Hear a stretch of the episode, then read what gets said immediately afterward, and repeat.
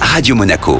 Sport Time avec Jean-Christophe Sanchez. Sport Time en mode aventure et sport extrême cette semaine. L'invité de Jean-Christophe Sanchez et Xavier Chevrin du groupe monégasque Venturi.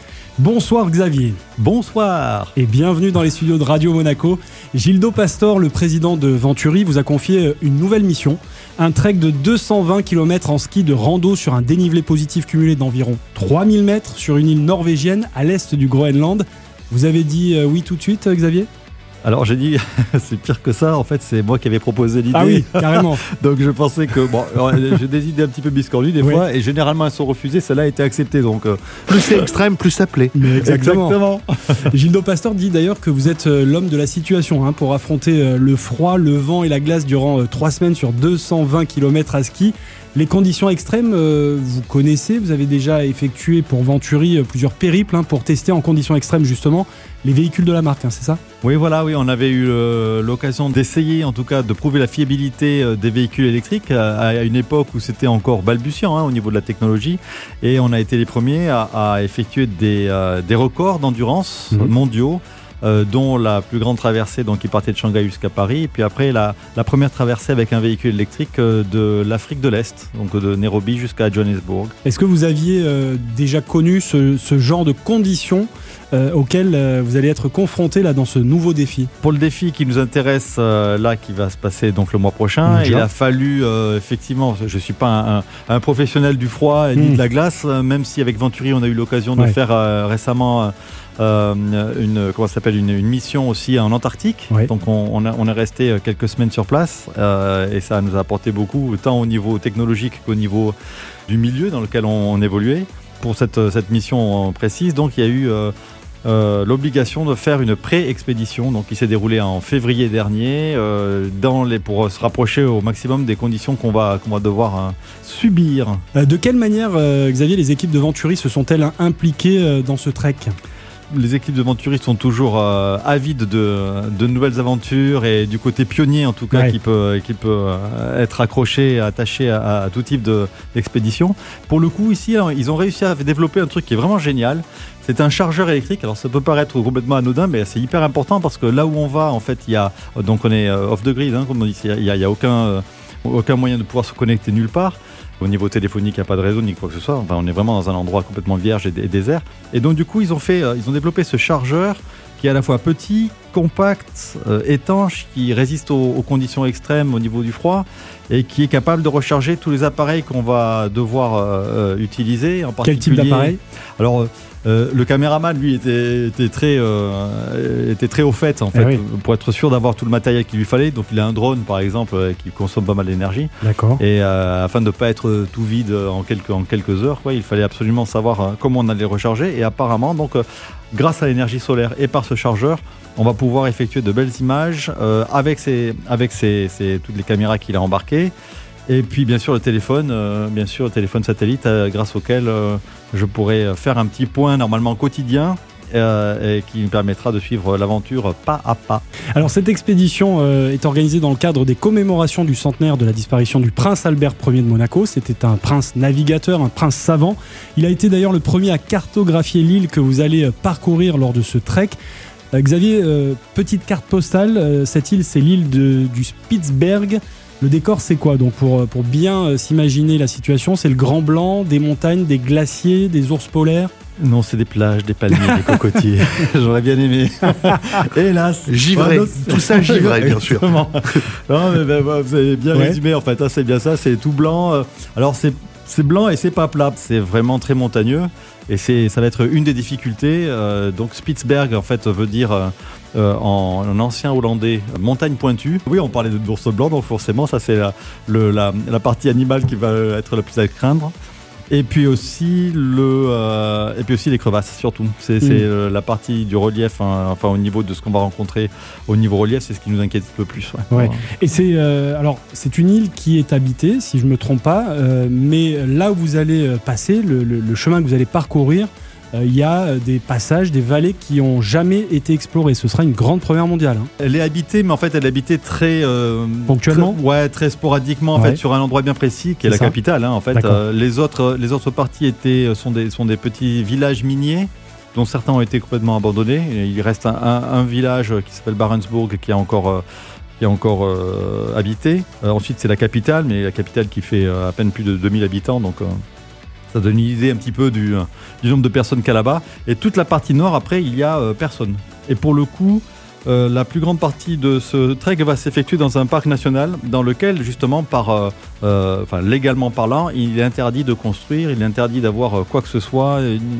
Au niveau, on n'a pas le droit d'ailleurs nous-mêmes d'apporter des jerrycans d'essence ou d'énergie fossile de quelque manière que ce soit. Le trek a été accepté justement parce qu'il a fallu passer pour avoir des autorisations par le fait euh, que euh, on est euh, avec nous que des technologies qui soient propres, voilà, qui soient propres et qui soient avec des énergies alternatives. La suite de Sport Time avec l'aventurier Xavier Chevrin, c'est dans un instant sur Radio Monaco. Radio Monaco.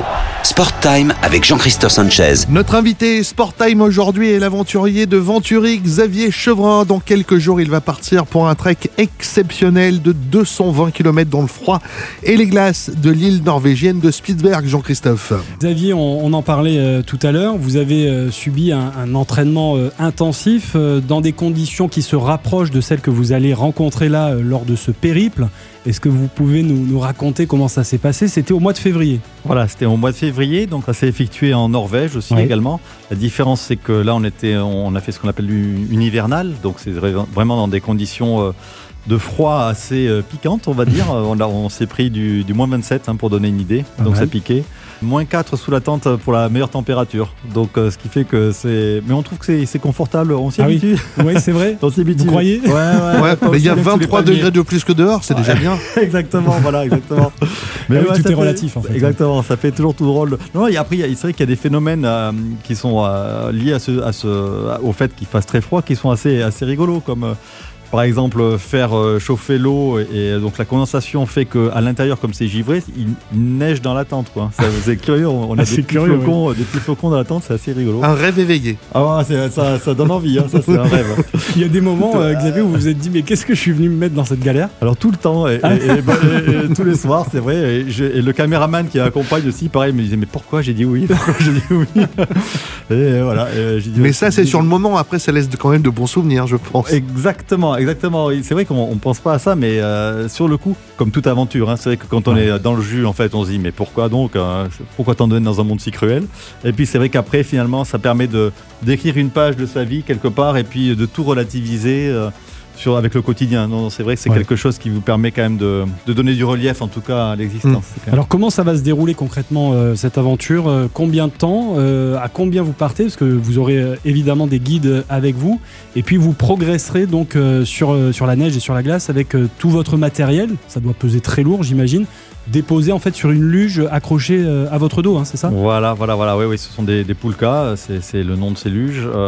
on va à peu près prendre chacun 60 kg derrière. On va de 70, mais on va essayer de réduire quand même parce que là, c'est vrai que le moindre kilo finalement est assez pénible à, tirer.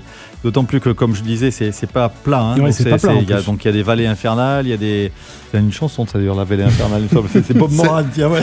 c'est Bob Moran. voilà. Indochine, tu nous écoutes, c'est pour toi. C'est bien ça. Donc voilà, donc on va jouer à Bob Moran. Quoi. On va, donc il va falloir remonter sur des, sur des vallées. Donc ce sont des vallées qui sont assez encaissées. Et alors, euh, tout à l'heure, on parlait de, de, première. C'est vrai que le Spitzberg est souvent le théâtre d'expédition, hein, bien sûr, à droite à gauche, mais par le cadre de notre trajectoire qui est un peu biscornue, puisque en fait notre idée à nous, euh, là vous vous rappeliez à juste titre que c'est par rapport au, euh, centenaire de la disparition du prince Albert Ier. Donc l'idée en fait de ce trek, c'est de rallier les points qui ont été nommés d'après, euh, enfin en hommage à la principauté de Monaco. Donc le sommet Grimaldi, le glacier de Monaco, le sommet Prince Albert Ier et le sommet Princesse Alice. Alors sur la carte, c'est vrai qu'on se dit bon ça va, on peut aller assez droit, mais euh, dans les faits, en fait, il faut passer d'une vallée à l'autre sur des endroits qui, n'ont jamais intéressé personne pour faire ce fameux trajet un peu, un, peu bizarre. Un arrêt à Fontvieille est prévu Voilà, ce serait bien. On va commencer par là, d'ailleurs, on part en bateau là bientôt. bon, Xavier, franchement, rien que d'en parler, euh, ça va être une aventure géniale, extraordinaire, qu'on pourra d'ailleurs suivre, vous l'avez euh, souligné euh, tout à l'heure, sur le site officiel de Venturi et je crois aussi sur une application qui va être spécialement dédiée pour, pour cette aventure. Mais je me demandais justement concrètement, en termes de matériel, pour manger, pour dormir, qu'est-ce qu'on qu'est-ce qu'on doit prendre en fait dans une telle aventure? Il faut qu'on soit autonome. Donc on a tout avec nous dès le début. Ouais. Et alors euh, c'est le seul avantage en fait de ce type d'expé, c'est que on part avec la charge maximale dès le début et on est censé réduire cette charge, S'alléger. euh, s'alléger, euh, Ouais. on, on va dire un peu, un peu moins d'un kilo par jour.